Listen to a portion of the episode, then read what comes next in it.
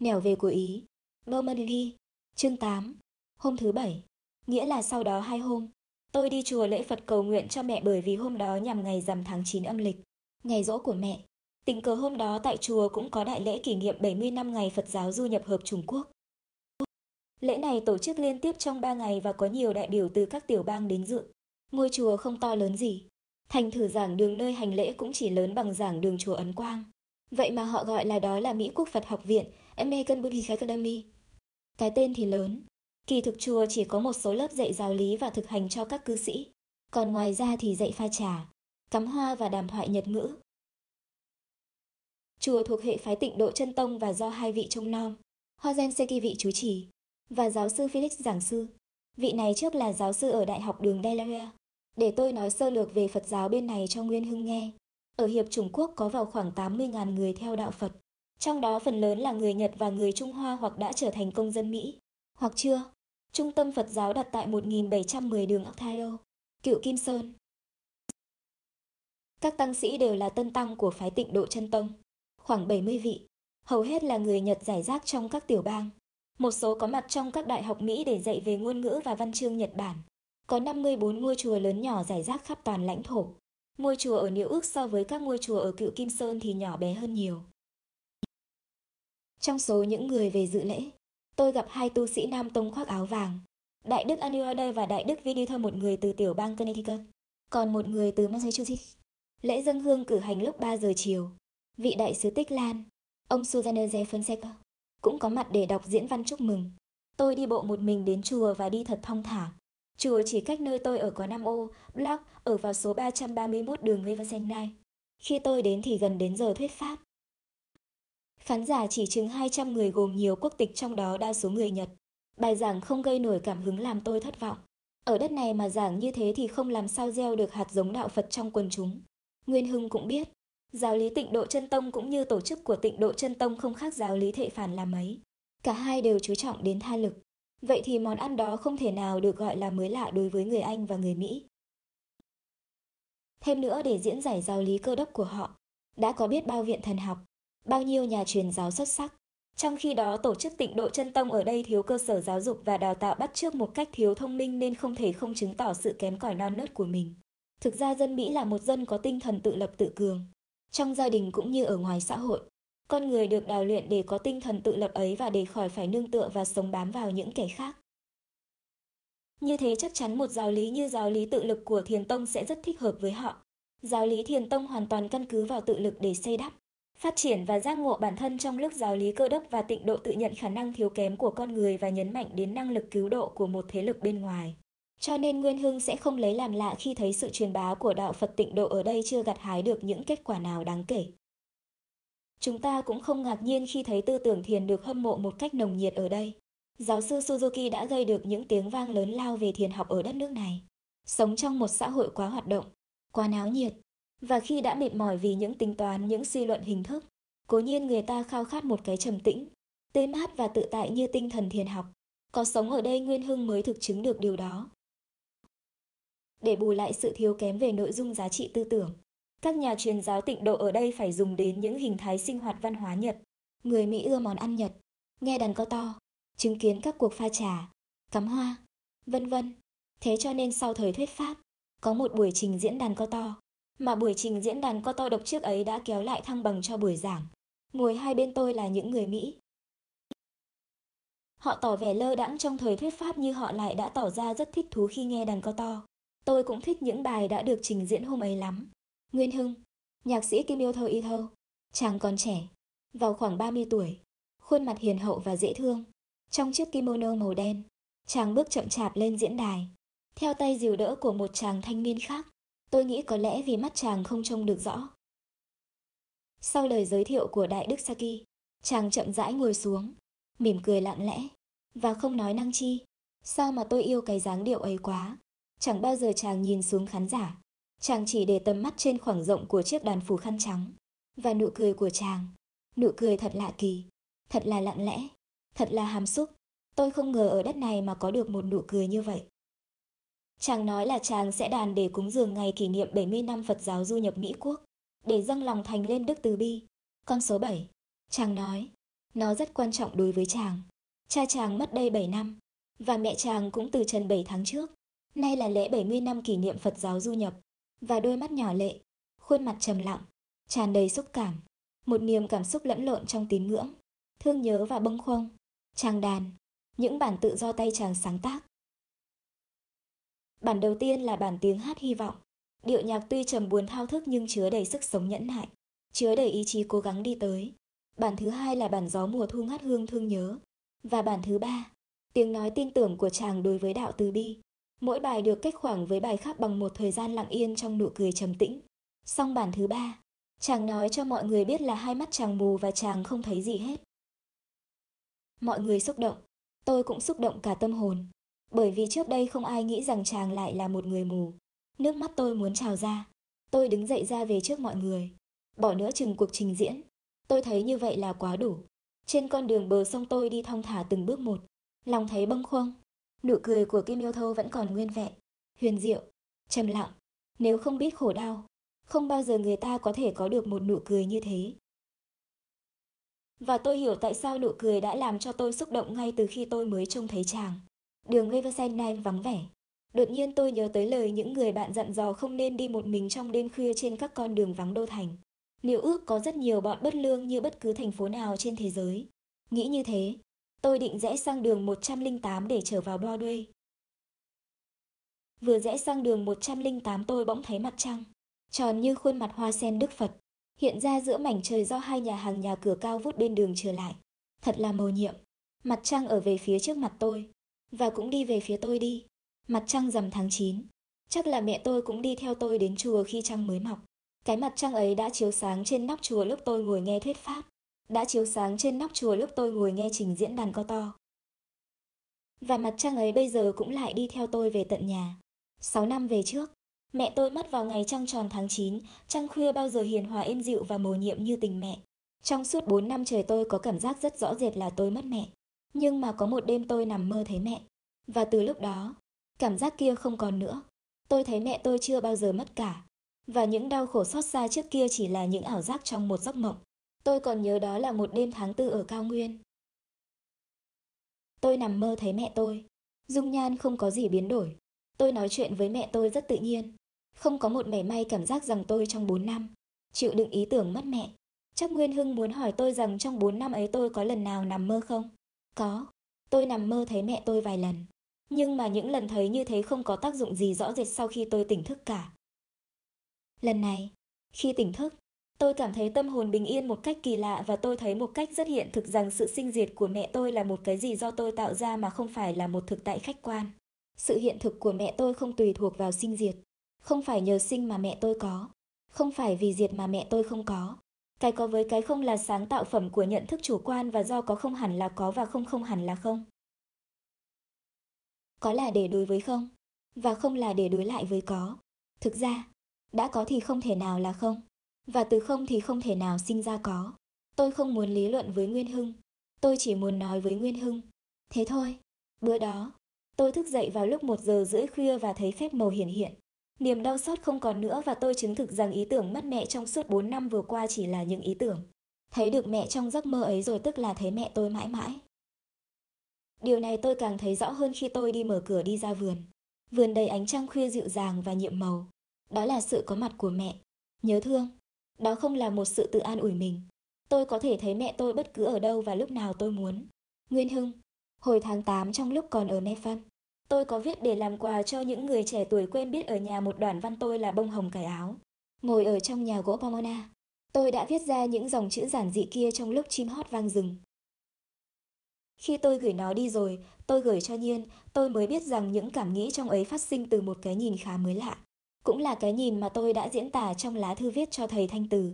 Ngày xưa nói về văn học Việt Nam, tôi cứ giảng đi giảng lại mãi câu thơ. Mặc vị xuân tàn hoa lạc tận đình tiền tạc dạ nhất chi mai của mãn giác thiền sư đời lý. Rất không phục ý tưởng của tác giả nhưng mà chưa bao giờ đón nhận được cái tâm tư của tác giả một cách đích thực. Thì ra trong lúc nhận thức cởi mở, trong lúc cái vỏ cứng nứt dạn, ta có thể trông thấy những điều thật là mầu nhiệm, cũng như ta có thể thấy được sự hiện hữu của cánh mai trong một đêm tăm tối và lạnh lẽo của mùa đông. Chúng ta sinh vào thời đại trong đó sự xung đột giữa các giá trị cũ và mới đang sắp đi đến chỗ kết thúc. Tuy vậy nó chưa kết thúc được, và dấu vết của sự xung đột còn hằn lên rõ ràng trong tâm hồn chúng ta. Những câu hỏi mới của triết học đã làm cho chúng ta bơ vơ thêm, lạc lõng thêm, thao thức thêm, trong trạng thái rối bời của tâm trí, ý niệm về sự vô lý của hiện hữu xấu xa, con người xấu xa, con người muốn tốt cũng không thể nào tốt được, hiện hữu muốn đẹp cũng không thể nào đẹp được. Trong tình trạng đó lắm khi chúng ta còn có ảo tưởng rằng chúng ta có tự do, chúng ta còn là chúng ta.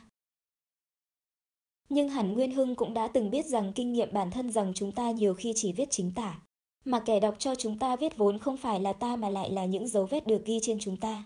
Hoặc nói một cách khác hơn là mệnh lệnh của nghiệp lực cộng đồng.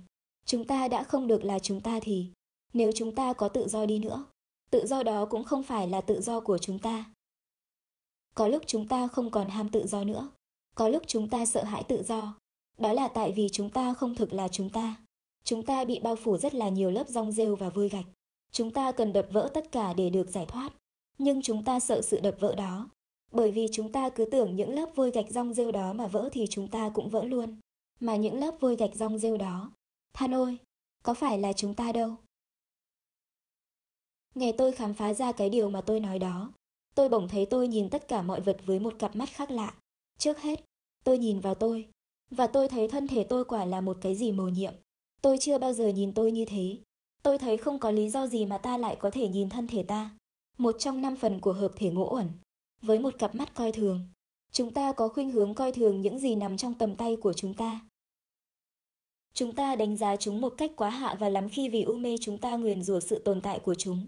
Như đôi mắt của tôi đây chẳng hạn. Vì tôi có đôi mắt. Và vì tôi cho đó là một sự thực hiển nhiên mà hiển nhiên sao được. Làm gì mà hiển nhiên được một cách dễ dàng thế, cho nên tôi không chú trọng tới chúng. Không cần hỏi han chúng. Không nhận được thông điệp của chúng và do đó tôi mất chúng. Có cũng như không. Chỉ khi nào người ta bị mù đột ngột, người ta mới cảm nhận được sự hiện hữu trước kia của đôi mắt. Nhưng cảm nhận như thế thì muộn quá rồi. Một người mù được sáng mới biết thế nào là sự hiện diện quý giá của một đôi mắt. Người đó có thể sống sung sướng ngay trên trái đất, sung sướng hơn cả trên thiên đường. Thế giới đầy màu sắc này, cùng với đôi mắt kia là những gì thật mầu nhiệm, là những gì có thể hiến dâng cho chúng ta những sung sướng ngây ngất. Từ lúc đó chẳng khi nào nhìn mây trắng trời xanh mà tôi lại không nhìn với nụ cười. Thế giới đột nhiên giàu có hẳn lên và tươi sáng hẳn lên. Người mù mới sáng có thể tìm thấy thiên đường. Nhưng hắn sẽ làm quen với thiên đường trong một thời gian ngắn. Rồi vẫn coi thường thiên đường. Cho thiên đường là cái gì hiển nhiên. Và vì vậy, hắn sẽ mất thiên đường trong vài ba tuần lễ. Nhiều lắm trong vòng ba tháng. Trong khi đó một con mắt tâm linh của Nguyên Hưng sẽ không bao giờ làm mất thế giới pháp thân. Hồi nhỏ chúng ta được dạy rằng những đau khổ lớn của con người là sinh, lão, bệnh, tử, là ước mong mà không được thành tựu, là hợp nhau mà không được chung nhau, là khác nhau mà vẫn vẫn phải gần nhau. Nhưng mà Nguyên Hưng ơi, những đau khổ đích thực của con người không nằm trong sinh, lão, bệnh, tử, không nằm trong trường hợp ái biệt ly, oán tắng hội, cầu bất đắc, nó nằm ở trong cái cách chúng ta nhìn thực tại. Quả là như vậy đó. Nguyên Hưng, sinh lão bệnh tử, sự chia cách, sự kết hợp vẫn có những màu nhiệm của chúng, vẫn là những đặc tính quý giá của hiện hữu. Điều quan trọng nhất là làm như thế nào ngồi yên lành trên những đợt sóng hiện tượng đó với một nụ cười của bản thể không sinh không diệt. Tôi nhớ trong kinh Bảo Tích có một đoạn như sau đây. Phật nói, có một người nhặt cục đất ném vào con chó. Con chó đau quá, tức giận chạy theo cục đất để cắn trả thù. Con chó không biết rằng kẻ thù không phải là cục đất mà là người ném cục đất. Cũng như vậy, những kẻ khờ dại nghĩ rằng màu sắc, âm thanh, hương vị V, V là nguyên do khổ đau và kết luận rằng muốn hết khổ đau thì phải tiêu diệt hoặc lánh xa sắc, thanh, hương, vị, xúc, kỳ thực đau khổ không nằm trong sắc, thanh, hương, vị xúc. Đau khổ nằm nơi cách nhìn và sử dụng của chúng ta đối sắc, thanh hương vị xúc. Vấn đề là như thế, Chúng ta khổ đau không phải vì thực tại chất chứa khổ đau, mâu thuẫn và vô lý mà vì chúng ta đã nhìn thực tại qua những lớp màn nhận thức đen tối mang nặng tư kiến tư dục của chúng ta để thấy thực tại chất chứa khổ đau. Mâu thuẫn và vô lý. Có lần đi xa quê nhà hàng năm phải nói tiếng ngoại quốc cả ngày tôi bỗng thấy nhớ những giọng nói quen thuộc quá chừng. Lắm khi tôi ao ước được nghe những giọng nói quen thuộc ấy đến nỗi tôi nghĩ rằng vài ba phút thôi cũng đủ làm cho tôi sung sướng suốt ngày. Mà kỳ lạ thực, Nguyên Hưng, Tự nhiên, sao lại tự nhiên, một buổi sáng chuông điện thoại reo và tôi được nghe tiếng của Phượng từ bên nhà gọi sang. Câu chuyện tuy ngắn ngủi và chỉ gồm có một số câu hỏi về công việc nhưng tôi cũng thấy quý giá và do đó cũng sung sướng đến mấy ngày. Từ đó mỗi khi nói chuyện với một người thân là tôi để hết tâm ý vào câu chuyện và NG thấy cả tiết điệu của giọng nói. Tôi phân biệt được giọng nói và cả những lo âu, những cảm động, những thao thức vân vân chứa đựng trong giọng nói. Đó thật cũng là một điều mầu nhiệm. Dễ gì mà nghe được như thế, hiểu được như thế và cảm nhận được như thế. Tuy vậy trong chúng ta ai cũng có điều kiện để nghe, để hiểu để cảm nhận. Tôi không bao giờ còn thái độ khinh suất và lơ là với bất cứ một hiện tượng nào xảy ra đến trước giác quan của tôi. Một cái lá rơi vào phòng hay một tiếng kêu của em bé chơi đùa dưới bãi cỏ non cũng là một sứ giả của hữu thể. Tôi nhìn ngắm, lắng nghe tiếp nhận thông điệp của hữu thể đó do chúng mang đến. Sự xa cách người thân yêu, sự thất vọng, sự chạm tràn với những gì ta không ưa thích cũng trở nên mầu nhiệm và tràn đầy tính cách xây dựng. Nhờ những thứ đó mà tôi mới được là tôi. Nguyên Hưng mới được là Nguyên Hưng và nụ cười kia mới có thể là một nụ cười. Dưới ánh sáng của cái nhìn ấy, thấy những yếu đuối, những dại dột của con người cũng có những khía cạnh mầu nhiệm của chúng. Có những bông hoa khi nở rồi thì không bao giờ còn héo tàn nữa. Nhìn dưới ánh sáng ấy thì sinh diệt nào có khác chi niết bàn. Vì vậy có một đêm trong giờ tư duy tôi bỗng muốn la lên rằng sự nghiệp của các đức Phật đã được hoàn tất từ những bao giờ. Và sở dĩ nó đã hoàn tất cũng vì nó chưa bao giờ thực sự khởi đầu cả. Nguyên Hưng, nhìn lại lịch sử nhân loại và nhìn lại quá khứ của chúng ta. Nguyên Hưng sẽ phải công nhận rằng quả tình Nguyên Hưng không thể phân biệt được cái gì là thực sự may và cái gì thực sự rủi. Cái gì thực sự tốt và cái gì thực sự xấu. Chắc Nguyên Hưng còn nhớ câu chuyện người chạy chú mất ngựa. Mất ngựa có hẳn đó là rủi ro không? Điều đó chỉ có một cái nhìn bao quát thời gian và không gian mới trả lời được. Bất cứ sự thành công nào cũng kéo theo sự bất lợi của nó và bất cứ sự thất bại nào cũng đóng góp được vào cái ánh sáng trí tuệ hoặc cái thành công của tương lai. Ta có thể nói rằng cái kia vừa may lại vừa rủi, vừa tốt lại vừa xấu. Và như thế có khác chi nói rằng không thực sự có may, rủi, tốt, xấu mà chỉ có nhận thức ngắn và hẹp của con người tạo nên tốt xấu. Tất cả đều là những phân biệt biến kế của nhận thức. Nguyên Hưng, người ta nói rằng không thể nào thành lập được một nền luân lý nếu không thiết lập được tiêu chuẩn thiện ác. Nhưng mà mây bay hoa nở, gió thoảng, nước trôi có cần đến luân lý đâu, có cần đến tiêu chuẩn thiện ác đâu. Thế mà nhiều kẻ lại khen ngợi họ là những bậc thánh, những nhà đại luân lý. Nhiều kẻ lại nhìn vào họ, xét nghiệm hành động ngôn ngữ và tư tưởng họ để cố thiết lập ra một nền đạo đức luân lý có cơ sở tiêu chuẩn thiện ác đàng hoàng, và gắn cái nền luân lý tìm ra ấy cho họ. Họ chỉ mỉm cười. Nếu nói rằng chính họ, họ không biết thế nào là thiện là ác, thì chắc là không ai không nghĩ rằng họ nói đùa. Chỉ có người điên mới nói thực một câu như vậy. Cho nên người điên nào cũng khó tìm ra một chi kỷ để trao tâm ấn của mình. Một nhà thi hào là gì? Đó là một người không biết gì hết về kỹ thuật vần điệu. Chỉ khi nào anh không phải là thi hào, anh mới biết thế nào là vần điệu mà thôi. Thế thì, Nguyên Hưng, thứ cam lộ mỗi ngày mà họ uống có thể được bọn phàm nhân xem là độc dược. Mà nói cho ra lẽ, thì độc dược bao giờ cũng là độc dược đối với ai. Đối với người đã nhìn thấy sự vật, thì nhận thức đồng thời là hành động. Đâu có thể nói rằng ta phải thiết lập triết lý hành động trên cơ bản triết lý nhận thức. Khi chúng ta còn là tù nhân của ý niệm ngôn từ thì chúng ta mới vướng vào sự phân biệt nhận thức và hành động mới có cái hăng hái trẻ con để bàn luận về triết học hành động. Đối với kẻ đã nhìn thấy thì không có sự nhận thức chân lý cũng như không có phương châm hành động, không có sự chứng đắc và không có đối tượng của chứng đắc. Tâm kinh đã chẳng nói thế là gì, và bởi vì đã là sự sống chân thực, đã là gió thoảng, là mây bay, là nước trôi, là hoa nở, kẻ kia cần gì phương châm hành động. Khi người ta bay thì người ta không cần biết đến những luật lệ những dấu hiệu đi đường của xe cộ, dù là xe lớn hay xe nhỏ. Ngôn ngữ kẻ kia sẽ là ngôn ngữ của mây, của gió, của hoa, của nước. Anh đừng đến đặt cho họ những câu hỏi vớ vẩn về triết học. Họ sẽ trả lời anh bằng một câu thơ, hoặc giả họ sẽ hỏi anh xem anh ăn cơm chưa, đã rửa bát chưa. Nếu anh bị bó chặt trong câu hỏi họ sẽ chỉ ra núi rừng, bất tín, chỉ khán bát cửu nguyệt, phân phân hoàng diệp mãn sơn xuyên. Phải rồi, không tin, hãy ngắm mùa thu đến, tơi bời lá rụng ngập sơn xuyên. Còn nếu anh cứng đầu thì họ có thể lấy gậy đánh anh cho anh chừa đi cái thói quen đem kính khái niệm đi soi chân lý. Nguyên Hưng ơi, ở phương bối chúng ta mà có được một thi sĩ như thế thì núi rừng đã đẹp lại càng thêm đẹp, phải không?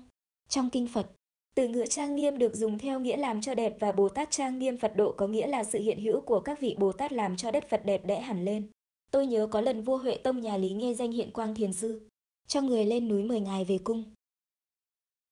Người từ chối, trả lời rằng nội các vị thiền sư tài đức hiện đang phục vụ ở thủ đô cũng đã là trang nghiêm đến điện các rồi.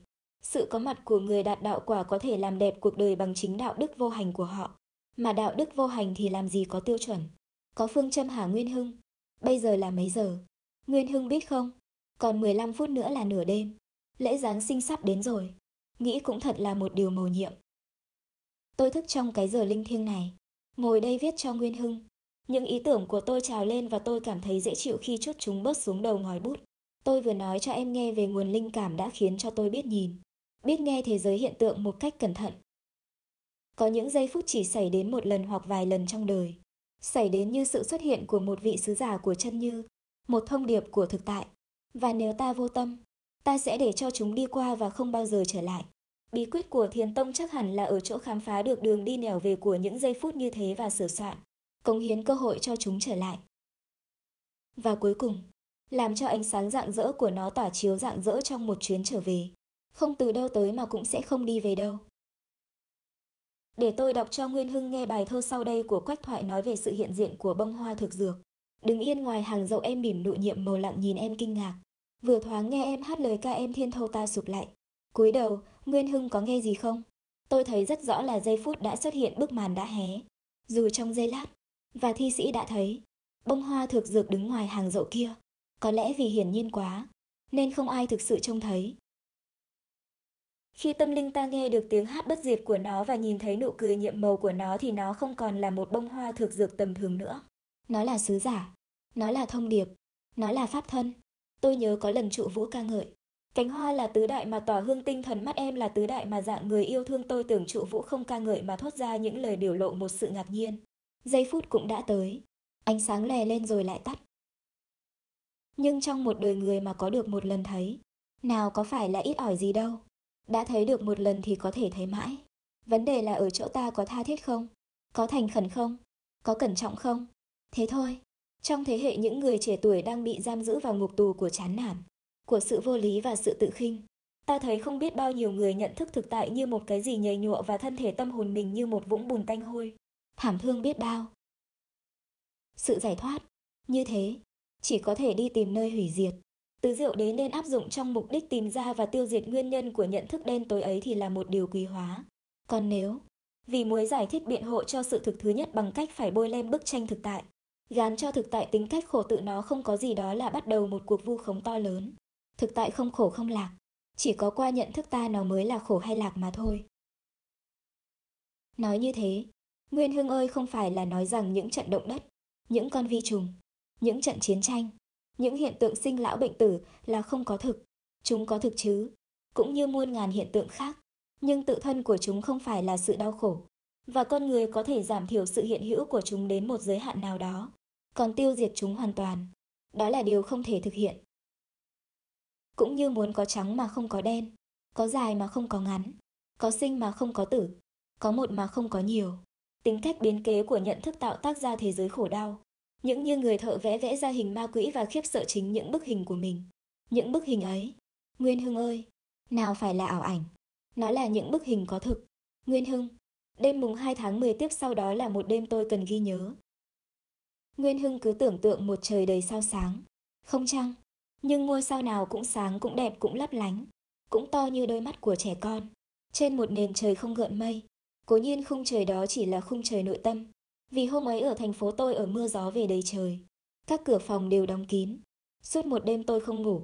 Vì có muốn đi ngủ thì cũng không thể nào ngủ được. Đầu hôm tôi thức để đọc Bonhoeffer. Và giai đoạn chót của đời chàng đã giúp tôi làm bừng tỉnh dậy cái bầu trời đầy sao sáng sẵn có trong tâm linh mỗi người. Tôi bỗng thấy sung sướng lạ kỳ và có cảm nghĩ rõ rệt rằng tôi có thể chịu đựng nổi. Viết đến đây tôi còn thấy tâm hồn giạt rào những cảm xúc mới lạ. Và có lẽ Nguyên Hưng cũng đang chia sẻ những cảm xúc ấy với tôi. Bonhoeffer chỉ là một giọt nước cuối cùng làm tách nước tràn đầy. Một nhân duyên cuối cùng. Một làn gió nhẹ thổi tới cho trái cây chín mùi rụng xuống. Được sống trọn một đêm như thế thì ta không nên than trách chi hết nữa về cuộc đời. Những đêm như thế đẹp lắm Nguyên Hưng. Lòng ta ngập tràn thương yêu. Can đảm và nghị lực dâng tràn. Ta thấy óc và tim ta là những đóa hoa. Những cảm xúc, những rung động, những đau khổ của chúng ta đều hiện hữu một cách rất mầu nhiệm. Tuy ta biết rằng hình hài ta vẫn là hình hài của chính ta, Nguyên Hưng chớ cho rằng đó là một trạng thái tôn giáo. đạo đức hay thánh thiện của tâm hồn, khơi động do một nguồn cảm thông hay một ân huệ thiêng liêng nào. Trạng thái tâm linh ấy hoàn toàn nhân bản. Tôi biết, ngay trong giờ phút đó, không có thần thánh, không có giác ngộ ngoài tim tôi, phổi tôi, những hạch tiết tuyến, những tế bào của cơ thể tôi. Sự sống đã mầu nhiệm mà khổ đau cũng mầu nhiệm. Cuộc đời sẽ xấu xí sẽ đen tối và sẽ không thể có. Nếu không có khổ đau, trong cuộc đời không có thường có ngã nhưng cũng không có vô thường vô ngã. Không có sự chết nếu quả thực ta thấy được sự sống. Chỉ nên nói sự sống, và đừng bao giờ dại đột nói sự sống miên viễn. Mạnh đề sự sống miên viễn cũng như ý niệm trường sinh bất tử tự nói là một sự mâu thuẫn, một sự rốt nát, một sự tham lam. Tham lam chỉ là rốt nát, và tham lam rốt nát đánh mất chính sự sống. Suốt một tháng, tôi tiếp tục tư duy và quán tưởng hình dung các vị Bồ Tát trong kinh Pháp Hoa và Bát Nhã. Chân dung các vị ấy đẹp lắm, hèn gì các vị ấy không trang nghiêm được cho đất Phật, mà cần gì là đất Phật. Cứ nói đến trái đất của chúng ta đây, sự có mặt của các vị Bồ Tát như thế cũng đủ làm cho đất chúng ta trở thành đất Phật.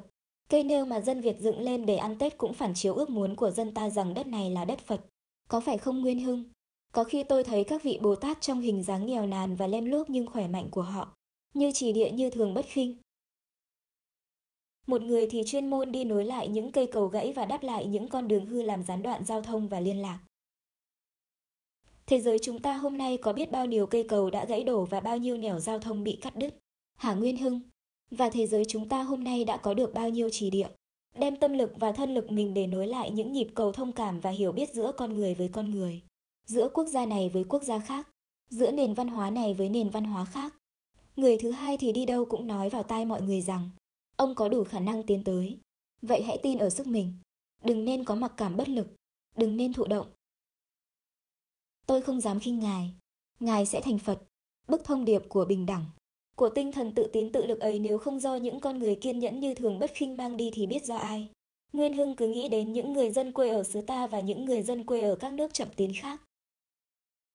Ai nói cho họ biết rằng họ tin nơi sức lực của chính họ để tạo một tương lai cho chính họ, một tương lai mà họ có quyền nắm lấy như bất cứ ai. Thế giới của chúng ta đang cần có thêm nhiều vị Bồ Tát như thế, luôn luôn trên các nẻo đường về, gieo rắc niềm tin, sự tự lực tự cường cho nhân loại. Còn Bồ Tát Quan Thế Âm nữa, mà sau này được gọi là quán tự tại. Chân dung của người là chân dung của sự cảm thông và của sự tìm tới với khổ đau không ngần ngại không e sợ bất cứ một trở ngại nào. Nghe tiếng kêu đau thương của cuộc đời và tìm tới bằng mọi cách, tìm tới trong bất cứ một hình dáng nào thích hợp. Nguyên Hưng, một vị tăng sĩ, một nhà chính trị, một nhà tư bản, một nhà cư sĩ, một người đàn bà, một em bé, một thiên thần, một con ác quỷ, hình dáng nào thích hợp thì dùng hình dáng ấy. Ưng dĩ trưởng giả, cư sĩ, tể quan, bà la môn, phụ nữ thân đắc độ giả, tức hiện trưởng giả, cư sĩ, tể quan, bà la môn, phụ nữ thân nhi vị thuyết pháp. Ưng dĩ đồng nam đồng nữ thân đắc độ giả, tức hiện đồng nam đồng nữ thân nhi vị thuyết pháp. Ưng dĩ thiên, long, dọa xoa, càn thát bà, athila khẩn na la, ma hầu la già, nhân phi nhân đẳng thân đắc độ giả tức giai hiện chi nhi vị thuyết pháp. Nguyên Hưng có nghe không? Thế giới chúng ta ngày nay phải được cứu nguy bằng mọi mặt bằng mọi hình thức mọi hình thức mọi phương tiện theo tinh thần đại bi tự tại của quan thế âm. Phải được xây dựng bằng thái độ dấn thân của tinh thần thường bất khinh, trì địa, lại còn hình dung của địa tạng nữa. Hình dung của một con người muốn có mặt nơi trốn nhiều đau khổ nhất của cuộc đời. Chừng nào địa ngục còn chưa trống không thì chừng ấy tôi còn phải ở lại địa ngục. Dấn thân mà với tinh thần như thế thì mới thực là dấn thân. Có phải không Nguyên Hưng? Tôi tưởng ở đâu có những con người như thế là ở đấy đất phải nở hoa. Dù cho ở địa ngục, dù cho ở bất cứ địa ngục nào. Nguyên Hưng, tiếp tục đi tìm hình dung các vị Bồ Tát. Làm lúc tôi thấy họ trong những chiếc áo thật đẹp. Ngọc Minh Châu sáng người trên đầu, trên tay và trên cổ. Nguyên Hưng hãy nghĩ đến vô tận ý xem.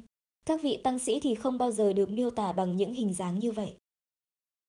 Chắc chắn là hình dáng đó tượng trưng cho sự trang nghiêm tịnh độ. Sự có mặt của họ làm dẹp cho cuộc đời. Áo của các vị Bồ Tát đẹp như những chiếc áo trẻ em ngày Tết.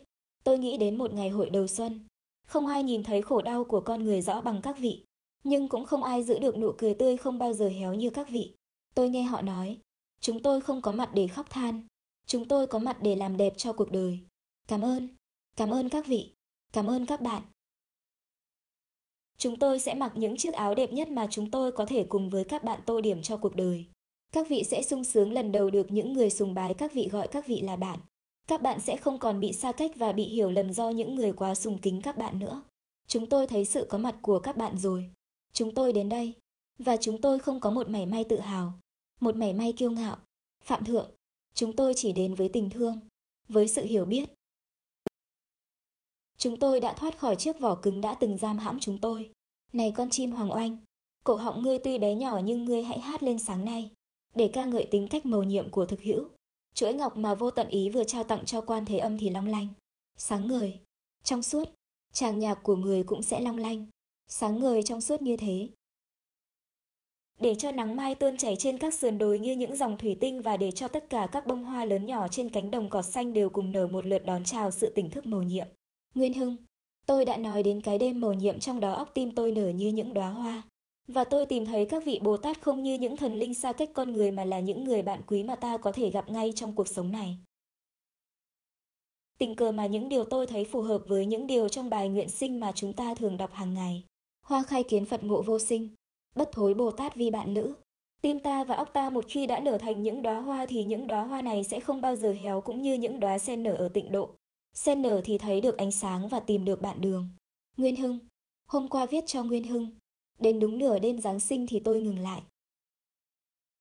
Tôi mặc áo thật ấm, mở cửa ra ngoài và đi đến Campus Center. Tuyết vẫn lặng lẽ rơi. Đến Campus Center tôi gặp anh Jeff Nelson đang ngồi bò gối xem TV một mình trong gian phòng rộng thanh thang. Tôi đến ngồi cạnh Jeff và theo dõi chương trình đặc biệt đêm Giáng sinh. Tôi nghĩ có lẽ Jeff buồn lắm và cô đơn lắm trong một đêm như đêm nay. Jeff quê ở tận miền Nam, xa quá không về nhà được trong dịp lễ Giáng sinh này. Jack đã lái xe hơi từ hôm qua, về miền Tây Pennsylvania, để thăm một người bạn. Và trên đường về Bington hôm nay, Jack bị kẹt tuyết và suýt phải ngủ giữa đường. Ngủ giữa đường thì nguy hiểm lắm, dù là ngủ trong xe, dù là quay kín các cửa xe lên, bởi vì trời rét lắm không thể chịu nổi. May mắn ra vượt khỏi chướng ngại và trở về campus lúc 11 giờ. Tôi hỏi, anh cảm thấy buồn không? Trong đêm Giáng sinh này, khi mọi người đều en phân lân, tôi sống lẽ loi cũng quen rồi. Giang đáp, thành ra không buồn lắm. Tuy vậy khi ngó anh ta, tôi biết anh ta đang buồn. May mắn lúc đó, máy truyền hình bắt đầu trình bày một phim trào lộng nên tôi thấy trên miệng ra một nụ cười. Một giờ rưỡi khuya chúng tôi đi Campus Center, thì ra tuyết vẫn tiếp tục rơi. Tuyết lên cao tới gần đầu gối. Tôi phải lội về John Hall từ giả giang, rồi vào phòng lau chân thay bít tất hơ chân vào lò sưởi. Năm ngoái tôi đi chơi suốt một ngày Giáng sinh bằng xe hơi ở vùng quê và đã chứng kiến được không khí thân mật của các gia đình vào ngày lễ ấy. Thật không khác gì ngày Tết bên ta. Trẻ con và người lớn ai cũng có quà. Và có rất nhiều quà. Tôi bị một em nhỏ hỏi. Ông theo đạo Phật hả? Vậy ở xứ ông, người theo đạo Phật như ông có ăn lễ Giáng sinh không? Tôi trả lời. Có chứ. Bên xứ tôi người Phật tử ăn lễ Giáng sinh vào ngày rằm tháng tư và họ gọi ngày Giáng sinh là ngày Phật đản. Tôi nghĩ đến những chú bé con như thế ở trại Cherokee và ngủ một giấc ngon lành cho đến sáng. Thích nhất hạnh, nẻo về của Ý, Normandy,